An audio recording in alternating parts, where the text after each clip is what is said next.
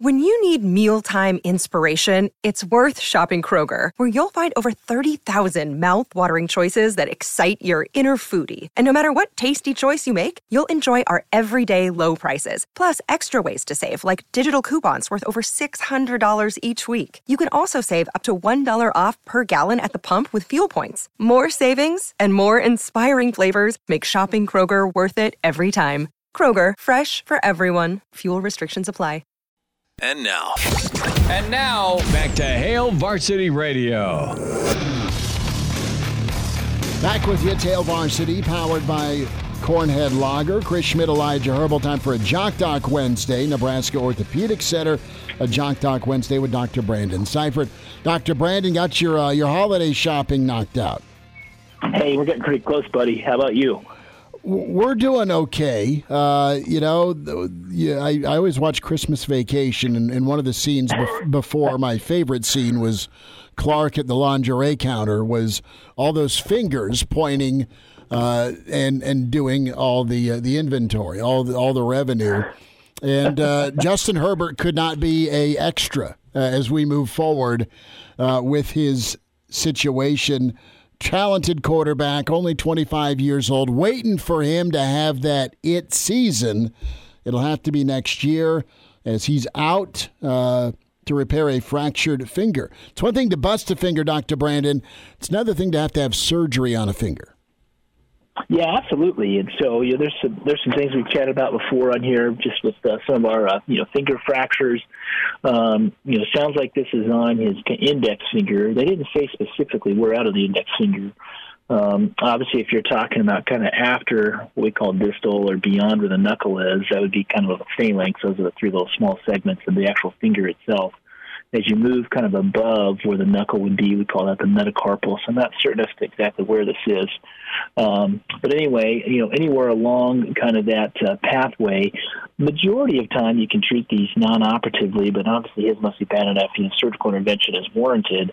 Um, and really, the big thing you worry about there is, you know, one, if you're talking about a fracture that, say, is like near where a joint would be, um, if it starts to, you know, facilitate or move into that joint area, then it's really hard to kind of hold the stability of that. And having, you know, as, as perfect of alignment as you can around that joint surface is really important. And so that'd be one reason why you'd want to move in that direction of surgery. Um, the other thing you really worry about, especially as you kind of get beyond where the knuckle is, is we start to worry about kind of some of those rotational issues. And so it's really hard to kind of control some of that rotation, even with all the different types of splints and casts and things that we have. And that's another reason why you may have to you know, push forward and do surgery to try to preserve that rotational alignment. Dr. Brandon Seifert's with us, a Jock Doc Wednesday, Nebraska Orthopedic Center. We're talking Justin Herbert, that season ending finger surgery. And when we talk about going in and, and doing the, the operation, Dr. Brandon, how difficult of, of a surgery is it? And then let's just talk healing uh, with him presumably getting back for, for next season. Not only recovery time, but just the the, the, the modality part of this here. So it's going to be the same Justin Herbert on third and eight throwing dimes.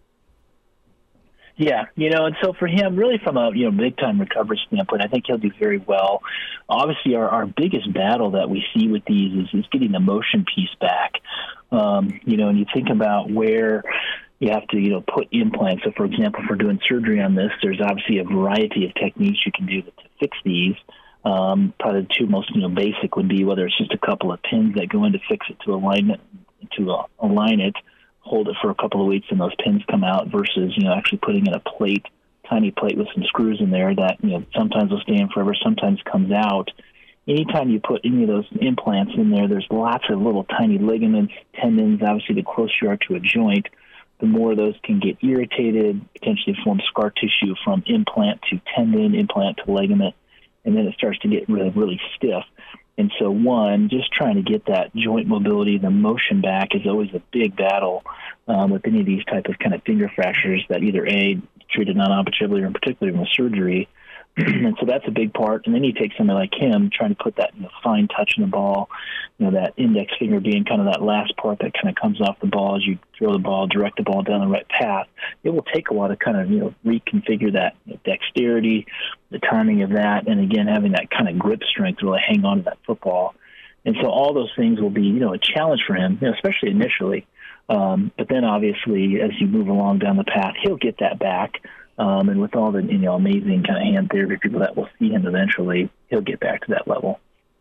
It's Dr. Brandon Seifert with us here, a Jock Doc Wednesday on Hail Varsity Radio. And Dr. Brandon, one of the things uh, Brandon Staley said regarding this surgery was that all of the focus here is on his future. The quote, certainly there's nothing more important than his right hand and his long term future. He's 25 years old and he's got a really, really bright future in front of him. Every decision we make is going to be with that in mind. And whenever you think about that, obviously you don't think about the the finger being something that's going to be holding the guy out for a year or more, as maybe a knee or an Achilles could. It feels like something that's going to be coming back a little bit sooner. But how important is that right index finger in the career of a quarterback? The fact that a guy who uses his hands every single play has a a digit that is at risk right now. Yeah, you know, great question. So obviously the index finger, you know, vitally important as a quarterback. Um, and so, you know, wanting to make sure that you restore that, you know, correct rotational alignment, wanting to make sure that there's not incongruity about that joint surface, so you can, you know, preserve as much motion, preserve as much kind of normal biomechanics for him as possible is really, really critical. And so that part's going to be key, and then they they will do that. Um, and then you know, as, as for kind of that return return to play, I still think you know his ceiling's very high he's going to get back. He's going to do well. You know, the thing you worry about with these is, you know, unfortunately, they've kind of made that decision already about, hey, we're going to shut them down for the season. When you start trying to rush this process, that's where you potentially could get into trouble, especially for somebody who's going to rely upon that index finger in that hand so much for what he does. Kind of different if maybe defensive lineman inside linebacker type. Uh, but as a quarterback, so having that opportunity to kind of shut down the season, take the time he needs to get better is really critical for him. Again, you start pushing back with these pretty hard, and then you start to worry about, okay, is this thing really healed before you put it back in the field? Could you re-break? Um, do you try to go back before maybe you've completed that rehab where you just haven't quite got all that motion back? And then there's kind of a critical threshold there where you really need to get that motion back before it just kind of is what it is and you can't go any further. So if you're on one of those kind of aggressive return to play programs, it's sometimes hard to kind of get that kind of final piece of motion back before you start playing. And if you don't kind of get it back before then, it's sometimes really hard to really eventually get that range of motion back. Well, Dr. Brandon, we know he's not going to return to play until next season, but what can you say about how long it's going to be before he can throw a football again, pick up a football again, see himself back on the practice field? At what point is that going to be a possibility for Justin Herbert? Yeah, you know, I would say for him, he's probably back, you know, doing a little bit of some throwing, probably around that six, eight week mark. Again, depending on kind of how extensive this fracture is, also just depending on kind of the stability of it if it's a fracture that's really kind of near or you know transitioning into that articular surface, the joint surface, then they may go longer. That could be eight to twelve weeks before starts throwing a football. If it's more kind of along what we call the diaphysis, kind of the longer part of the bone, not involving the joint, and they feel like it's a you know pretty darn stable injury, then he'll probably be back throwing. I would say six eight weeks.